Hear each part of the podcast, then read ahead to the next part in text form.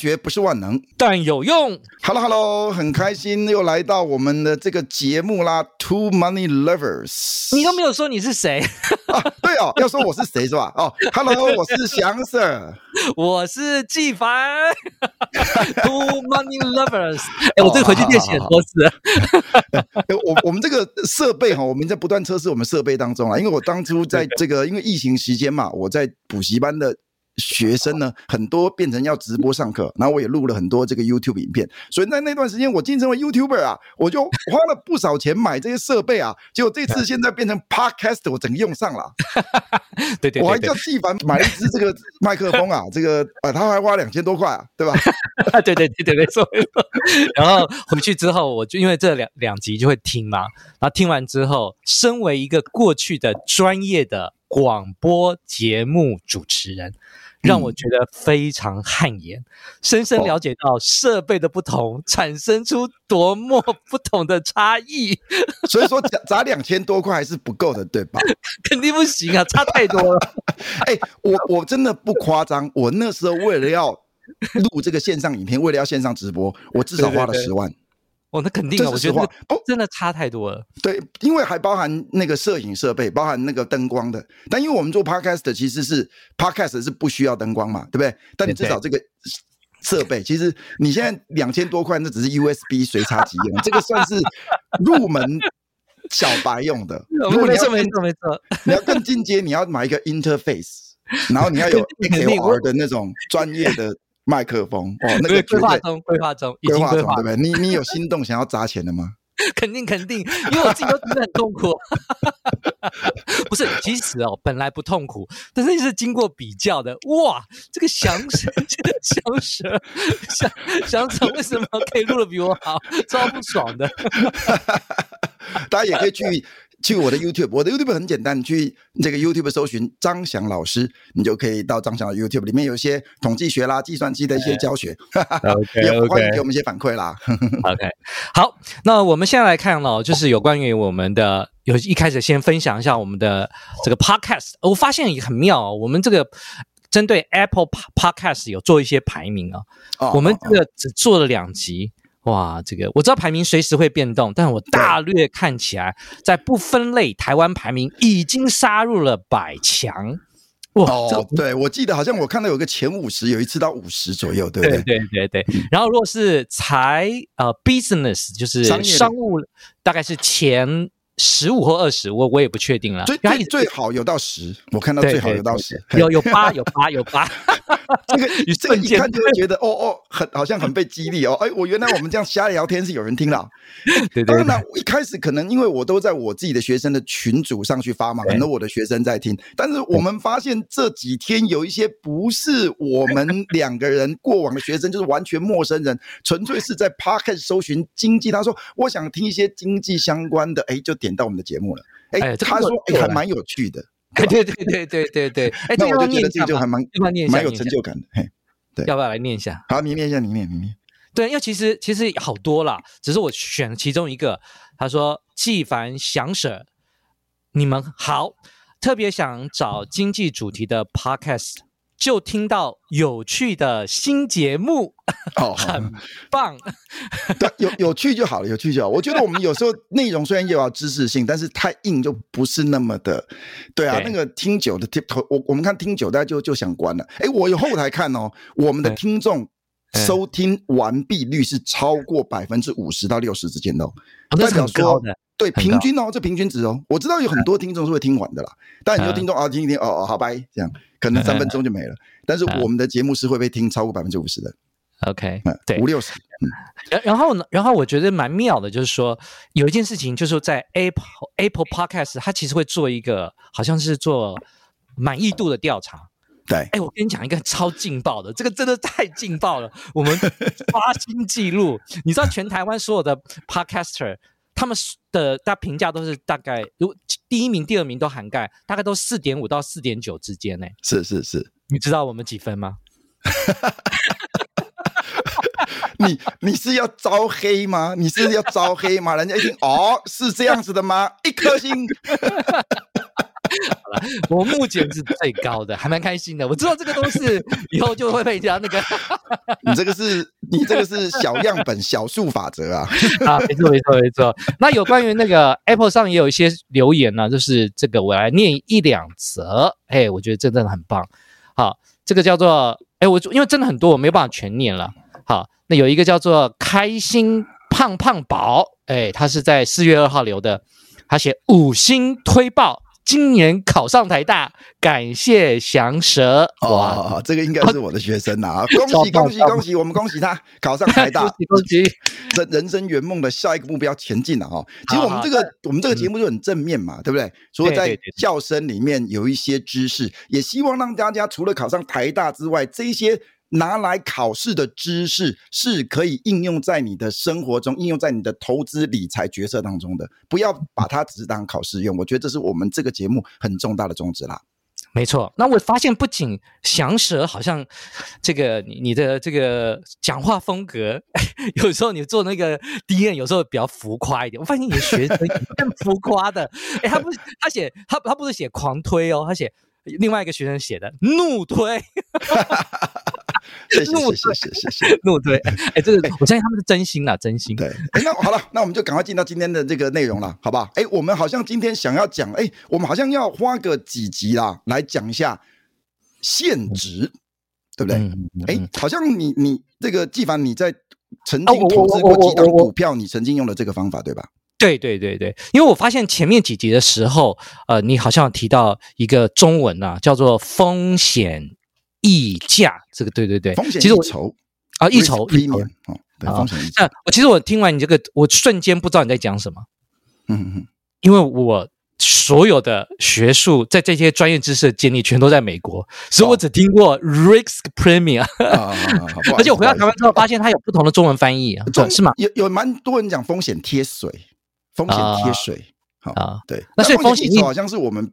学校比较常讲，所以风险溢价是我刚刚瞎编的，瞎编就对了。啊，你没有瞎编的，瞎翻译的。哎，其实我自己也常瞎翻译啊，有些有些那个专有名词，中文没有太好的翻译，我自己都会翻译啊。对，翻译成我自己觉得适合的。我我我妹妹曾经抗议，她说：“你们就做 podcast 就做 podcast，干嘛唠英文？”其实我真的有困难呢。像我 risk premium，我刚刚讲中文就立刻就讲错了。风险溢酬，风险贴水。哎，对对。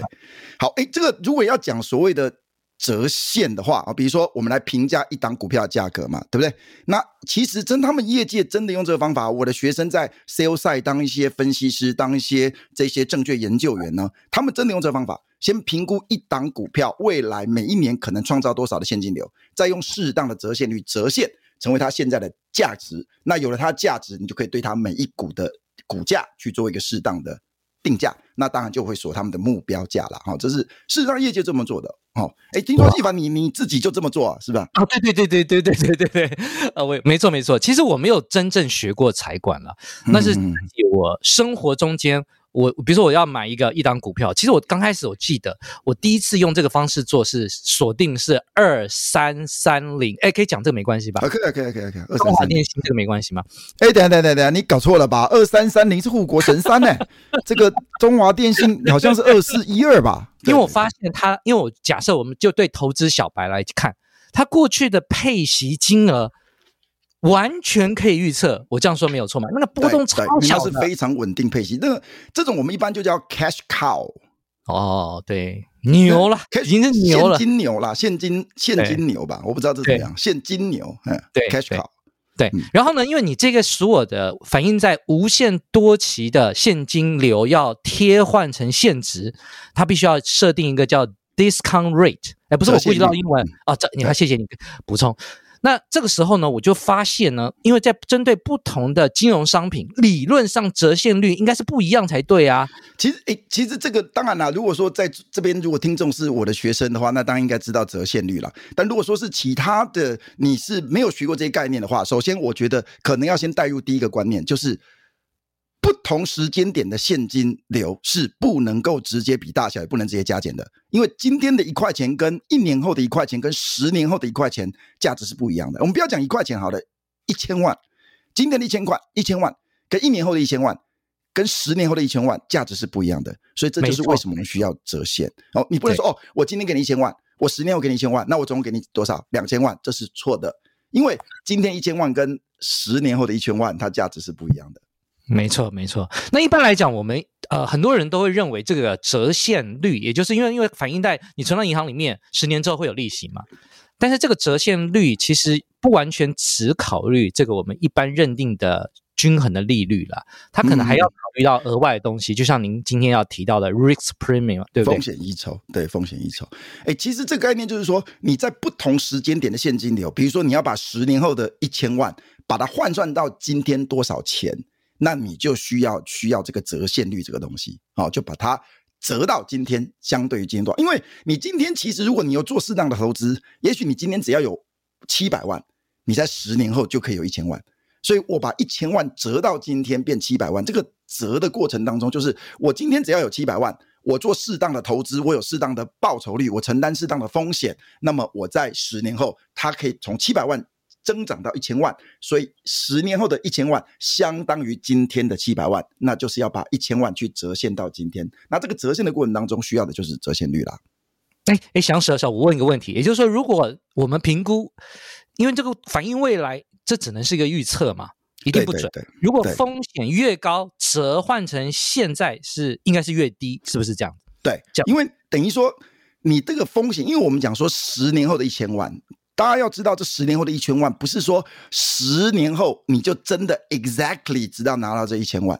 如果是这样的话，那这个就叫做完全无风险的投资机会。那一你十年后不管怎么样，一千万就拿给你。在美国债券才可以办到，美国债券就可以赚到，呃，就可以办到。因为美国政府大概是不会不还你钱嘛。因为你如果你今天借钱给美国政府，他说十年后还你一千万，我告诉你，十年后他如数奉还给你。他。就算没钱也可以硬给你。对，他有几种方式可以把钱一千万还给你。第一个，他可以加税；第二个，美元印钞机在他家；第三个，他可以以债养债，因为他可以再跟更多人借钱。当然了，只有一种状况他不回来还你了，就是美国这国家三号十年后被灭了，这是唯一他不还你钱的状况。哈，不过以他目前的核武数量。你大概可以排除了，对对，好，所以呢，这个光折现，哎，其实我跟你讲，这个光货币时间价值，我觉得这个要谈的很清楚就不容易谈。哎，来，季凡，我考你，嗯，这个呃，我不会太难，不会太难。这个朝三暮四这个成语你听过吧？听过，听过，听过，听过。那你知道这个朝三暮四成语的来源吗？当然不知道，我怎么知道？这出自《庄子齐物论》。好，庄子。庄子齐物论里面，他讲了一个故事。他说：“居公父畜，哦、嗯，居公那个居一个犬部在一个且，哈，就是猴子的意思。嗯、居公就是一个养猴子的人，所以大家叫居公。父畜，父就是喂，畜就是橡实的果子啊。不管了，反正就是喂他的猴子吃橡实啊。讲香蕉好了，不要讲。这鞠躬喂他猴子吃香蕉，然后他就说：朝三暮四，一直跟猴子说：哎，跟猴子商量，哎，我们早上三更。”晚上四更好不好？啊，你这后面这段我就听得懂了。哦，猴子可以像前面那段我全部屏蔽，听不懂。哦，对了，然后他就跟猴子商量，朝三暮四，众居皆怒，所有的猴子不都超不爽？为什么早上只有三更？然后来这个鞠躬就说：“ 哦，好好，不要不要，朝四暮三如何？”就所有的猴子说：“哇，早上可以有四更呢，好爽哦。”然后呢，这个庄子就批评啊，这个叫做“民食未亏而喜怒为用，亦因是也”啊，意思就是说啊，把什么。这些猴子怎么笨？朝三暮四，朝四暮三，不是都是七根，对不对？那那你你你以为朝三暮四好像就生气，朝四暮三早上四根就就就就就，就觉得很爽？你这个猴子不是很蠢吗？这就是朝三暮四的由来啦。哎，那请评论一下这个《庄子齐物论》。嗯，你会怎么评论？我我我我一定要选朝四暮三啊！我我不知道怎么评论，我就是所以比较蠢的是猴子还是庄子啊？哦，几千年前的猴子就有货币时间价值的观念呐、啊，朝四暮三本来就应该优于朝三暮四啊。这个哦，懂了。庄子不懂货币时间价值，对，太近了。庄子就马上犯了一个根本的谬误：不同时间点的香蕉，他把它拿来加起来都是七，这就是根本上的错误啦。好，没错。所以如果你要评论这个渣，这个。这你就知道，哎，对，这个评论还是要温和一点啦，难难免有些听众是庄子的后代。好，那我们把这个拉回来哦。其实你看，首先我们今天拿到一个非，我们现在讲很重要的观念嘛，哦，就不同时间点的现金流，它其实不能直接拿来加减的。好、哦，所以说如果我们要评估中华电信它今天的价值，那中华电信首先它未来会帮你创造现金流啊，因为它的这个电话啦、这个网络啦，还有手机的业务，其实都是它的金鸡母。对，但是未来。这家中华电信，它都会创造这些现金流，哎，帮创造股利嘛。你是这个中华电信股东的话，对不对？那我们要怎么把这些东西换算成今天的价值，才是今天中华电信每一股股价的一个最基本的依据。好，那折现的话，你要刚刚刚这纪凡讲了嘛，就是你的折现率的大小的问题。这个这个纪凡，你要不要稍微跟大家讲一下？那折现率要怎么样去算？你是怎么算的？哦，今天我们要改变。那个内容主题了，我在讲那个 risk premium，那折现率，呃，不对，折现率就是等于我们一般如果以学术上来讲哦，折现率就是等于无风险利率再加上刚才讲的风险溢酬，risk premium，risk premium，哦，就是首先无风险利率，我们上你上次前面讲了嘛，就是用比如说你用这个什么八大行库的定存利率，一年期定存利率，你可以当成无风险利率，好，对，然后从这无风险利率再加上一个你觉得。这个风险的大小，像中华电信的风险就算蛮小的，对不对？非常小。我常常在上课中跟同学开玩笑，有些人说啊，我就不懂股票哦，中华电信我就不知道它会不会倒啊。我说每天早上起来深呼吸，拿起你的电话，听到嘟嘟嘟，哦，确定还没倒。哦，还有几个比较不会倒的啦，我们不是说一定不会倒啦，比如说。Seven Eleven 统一超商啦，对对 对对，哦，哎，你每天都要都要去 Seven 去，他那个都是创造现金流很厉害的企业了，哈，这就是我们刚刚讲的 cash cow 这种的。嗯，那那我们其实我们呃今天的课呃完了节目之后，我们会有些补充资料，大家欢迎大家上网看。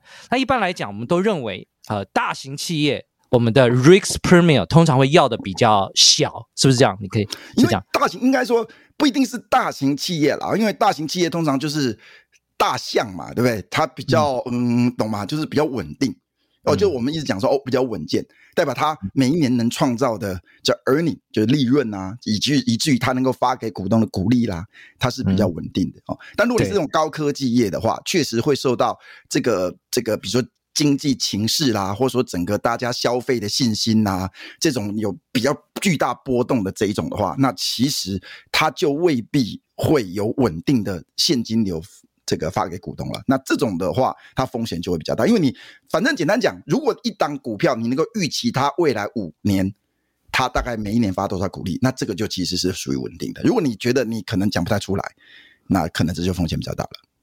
对，没错，其实也就是你，其实每一个人呢，我顺便讲一下，我特特别为这个问题，为了这个问题啊，我问了一下我们的小编，好，我们特别重金礼聘的小编，这个 Chat GPT，哦，哦，Chat GPT 又被你小编了，我们我们的我们的，我就问他一个问题，我把它念完，他这个答案看看，请那个祥蛇来评这个，你你可以补充，因为你要知道 Chat GPT 不一定都是对的，一定要来听我们的节目才能验证，好不好？好，好，我就问他一个问题。同一个资产，每一个人的风险调整折现率，啊，就叫 risk adjusted，呃，这个 risk 呃呃 discount 呃呃 discount rate，对，OK，呃，都不一样吗？好，他说是的，啊，这是他回答哦。他说同一资产的风险调整折现率，我现在念这个中文真是，啊，就是呃 risk adjusted 呃 discount rate，可能因为每个人的不同情况。而有所不同，这是因为每一个人对风险承受能力和接受程度都不同，因此所需的收益率也会有所不同。例如，哎，没有很长，我把它念完。例如，对风险承受能力较高且投资期限较长的人来说，他们可能愿意承受。承担较高的风险，因此对风险调整折现率可能会较低。对于风险承受能力较低而投资期限较短的人，就是可能希望到时候赎回的时候不能够亏损了哈。他们可能更关注风险的控制和保护资本，因此所需的收益率可能会较高。最后一句结论，因此同一资产的风险调整折现率可能因个人情况而异。哎，我们请用，请问一下祥蛇。首先，这个当然，我觉得这个可能这光这个知识点，第一个哦，你要知道，也就是说啊，折，我们现在要先给大家一个最简单的知识点嘛。如果你折现率越大，同样的预期未来这家公司能够帮你创造的股利或现金流，你折现率越大，它今天的股价就应该越低，就是你认定的股价了哈。如果你折现率越小，那么同样的现金流，同样你预期未来它可以发给你的股利，折现到今天这股价就越高哈。那当然这是第一个你要掌握的知识点。那当然折现率大小就跟你感受到这一档股票的风险大小有关哦。风险越大的公司，你预期它未来现金流，但是你要用越大的折现率来折现，所以它今天价值对你来讲可能就没有那么高哈。所以刚才纪凡念的这一段的一个重点在于说，每一个人哦哦。小编的观点就在于说，每一个人都可以有这个，哎，都自己的这个不同风险折现率。那也就是说，不同的折现，就是每一个人的风险的折现率都不一样的话，那代表，哎，我我还没有真的这样想过，哎，因为我们在财务理论上都是一个，比如说呃公平的价格，或是 fundamental value 基本价格、内涵价值，对不对？那感觉，比如说台积电一股值多少钱，那个东西是一个真实存在的东西，只是。我们没有办法每一个人很精准的去评估台积电未来的现金流，很精准的知道它的风险折现率，然后以至于每一个人可能对这个价值不同。但刚才 ChatGPT 讲的是，事实上就算预估未来的现金流都一样，而且大家都很精准的能够预测出它这个预值，还是对的。大家用同样的资料算，对，结果每一个人对台积电定价还是不一样。我觉得这个是一个，欸、我可我可不可以补充一下？就是我曾经我曾经很多年前哦，就是受邀参加一个财务方面的一个说明会了，哎，应该是一个演讲啊，我是我是主讲者。其实那时候我我我觉得我也很困扰，就底下一定有人问我说啊，这个这个这个，他就叫我什么什么，就是说，哎，你我请问你，请问这个呃这个纪凡，哎，我我问一下，那你直接讲白一点，你这只股票它到底目标价是多少？多少钱可以买？多少钱可以卖？他就这样问我，哎，其实我第一时间我，因为我我我，因为我的投资理念跟他可能不太一样，我在想一个问题：你的目标价怎么会跟我的目标价会一样呢？你怎么会问我呢？因为每一个人的 risk premium 都不一样啊。你如果学过财务管理，竟然不知道自己的 risk premium，你竟然敢玩股票？Are you crazy？哦。我觉得这个这个对我来讲，我我倒觉不，我我心中的哲学，我是认为 risk premium 应该要有一个客观标准，但是 ChatGPT 说 risk premium 是主观决定啊，是这样子吗？你你觉得是主观决定，他没有客观标准？我我我我自己觉得是主观决定，而且我而、哦、而且我就认为同样一个人。像我，我前我年更年轻的时候，那时候我现金流更大。其实我投对投资要求的 risk premium 本来就会怎样，因为我现金流比较大，我是指我的主动收入比较大。那 risk premium 应该会比较怎样，比较小嘛，对不对？对对对对，所以所以所以所以我就反映到了这个投资这个这个这个股票投资价值会比较高，所以我看到眼睛看到的所有股票买买买，每个都很值得买。那随着我年纪增长之后。就是比较能够承担风险的时候，对对，没错没错。那我现在而言呢，因为我到了一个年纪嘛，好，对，那我常常看新闻报道，都说我们这个年纪都叫老翁了，好，那已经是老翁这个阶段了。那我当然我认定的 risk premium，因为我不爽嘛，我就没有那么，哎，我为什么要承担风险？我钱都已经够用，我干嘛承担风险？那我当然就要了怎样呢？怎样比较大？你不给我这么大，我老子不不不都不投资了啦。对对，哦，所以说等于说。你好，我们就以台积电为例好了。所以台积电到底多少钱值得买？嗯、首先，第一个跟你的这个投资的时间长短有关，因为投资时间长、嗯、投资时间短，其实你要求的风险一筹应该会不一样。之外，还跟你这个人目前处在人生周期的哪个阶段？你是年轻人，没有家庭，没有小孩，还是你已经跟我们都一样是大叔了？接近想要退休的年纪了，但是呃，我们想要存一些退休金，我们不想要那么大风大浪了。事实上，这时候每一个人的风险意识都不太一样。我再补充一下，就是我觉得很多人对投资有一个误区，我我不知道是不是因为他们都看筹码面，还是看有的没有的，反正他讲一些我听不懂的理论，都会觉得说买进什么价格，什么价格卖出。那我说想那个价格卖出，大家一起卖，他怎么卖得掉？其实我觉得理论上是因为 risk premium 不一样，所以任何的时间点买的人跟卖的人都有可能同时是赢家，这还是有道理的。也就是他们都可能是理性的，而且他们同时都赢了，不会不会说，哎，几万这个价格这么好，为什么他要卖？哎，这个价格这么这么出出这么好，为什么会会这么这个价格都已经这么高了，还有人要买？其实说不定大家都是理性的决策，没错，等于说很多的股票它的一个价值哈。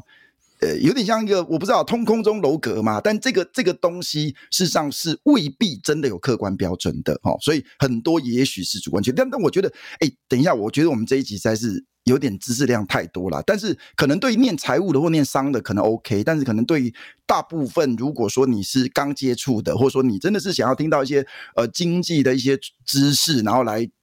充实你自己在这个投资方面的一些专业知识，我觉得如果你没有学过折现什么，这可能今天对你来讲会稍微难一点。那那我们就先来个简单的 take home message，好，就是我们看一下今天。我我我我先我先补充一下，我补充一下，我补充两点了。好，最后那我知道要最后要结束了，两点。第一个呢，我们先恭喜我们 APICORE。获得经济部中小企业处他那个一个办的活动，哎，他把我们列为怎样呢？给我我们一个社会影响标章，哎，这个很高兴，哦、社会影响力标章就对，A B 对对，哎，好像因为这个节目推出之后才有的，哎，就给我们。对一个一个标章，好，那另外就是我知道越来越多人会想要询问我们，好，可以会会，因为我们真的呃讲的有时候可能也对某些不是那么专业的人来讲有点难。如果你想要问我们，我们有个 lie，那是 APCORE，哎，但是我后来发现我们前几堂前几集哦都讲错了，前面还要加一个。一个 eight 小老鼠嘛，就是小老鼠，对，对，对，对，对，对，官方认证中间那个 at 一样的哈，就是 at APICORE，APICORE 是没办法的哦，因为 APICORE 好像会连到我们以前误弄的一个一个一个，对，那已经没有人，结果就完全没有人回复，你就觉得啊奇怪，为什么大叔这个纪凡祥蛇都不理你哦？是 at APICORE，哎，那个已经没有在用了，没有在用，对，没有在用了，所以要加一个 at APCORE，嘿，就可以 reach 到我们。好，我们已经收到 at APICORE，其实我们已经收到一些信息了。对对对对，然后我们今天讲真的有点难，可是我们会列很多补充资料，大家可以看。那我觉得我们未来几期呢，会因为我学这个这个听众的反馈，我们稍微把一些内容再把它讲清楚。那我们现在做个小结，take home message，就是说。我们如果要对一个资产定价，比如说一档股票，好，然后我就是希望下一集呢，这个纪凡实际帮我们来分享他的实战经验哦。当然，过去非常过去的对过去的曾经的你，你讲股票名字应该没问题了哈。你反正你讲不是现在，如果现在听你的去买了亏了，那他的事情，对不对？你讲的是以前的事情，但是我是觉得可以了哈。因为我们我们不能讲的原因是因为怕有人哎这就买了就亏了就来找我哎。纪凡，你不是说这个可以买？No，No，我们不不能做这个事情。而且也担心有人会说我们没有执照，就像那个……啊、对对对对对对对，我们只是分享而已啦，对，分享哈。哎，好，所以说呢，第这个今天的 take home message，第一个哈，就是说我们对于一个风险资产，比如说一档股票的价格，事实上应该是来自于它未来能够帮我们创造的现金流，当然所谓的现金股利之类的的折现。好，因为不同时间点的。现金流它不一样的价值，所以你不能把哦，你预估未来的股利直接加起来不行，你要把未来的这些股利去折现。那我可以打个岔吗？我可以打个岔吗？如果这样加，每一档股票的股价都是无限大。哦，你要假设公司永远长存的话，对不对？如果大家这样单 加起来就爆掉了。长存，抱歉抱歉。那你假设公司永远长存嘛？有些公司不行。是的，是的，是好，所以说呢，我们应该是这样子哦。所以说你要把它折现，那折现就 depends on 你这个折现率喽，对不对？折现率多少？那折现率越大，会导致未来的现金流折到今天，它价值就越小。那折现率越小，就会使得未来现金流折现到今天，价值就越大。好，所以折现率的高低又完全取决于风险。好，所以如果风险越大的那一些企业。那这些现金流哦，可能你没有办法掌握它，那它这个风险比较大，你就应该要用比较大的折现率来做折现。好，那折现率的算法就是用无风险利率再加上我们今天的内容的重点就是风险溢酬。那风险溢酬的高低，那就。看你对于这个风险大小的评估，那实际要怎么去决定？也许我们下一集再继续讲。那今天我觉得我们跟 ChatGPT 有一个非常重要的一个对话，我觉得至少我觉得这个风险一手好像应该是有客观标准吧。但 ChatGPT 告诉我们说，哦，它是可以主观决定的。所以以我实战来看，其实的确是可以变动的。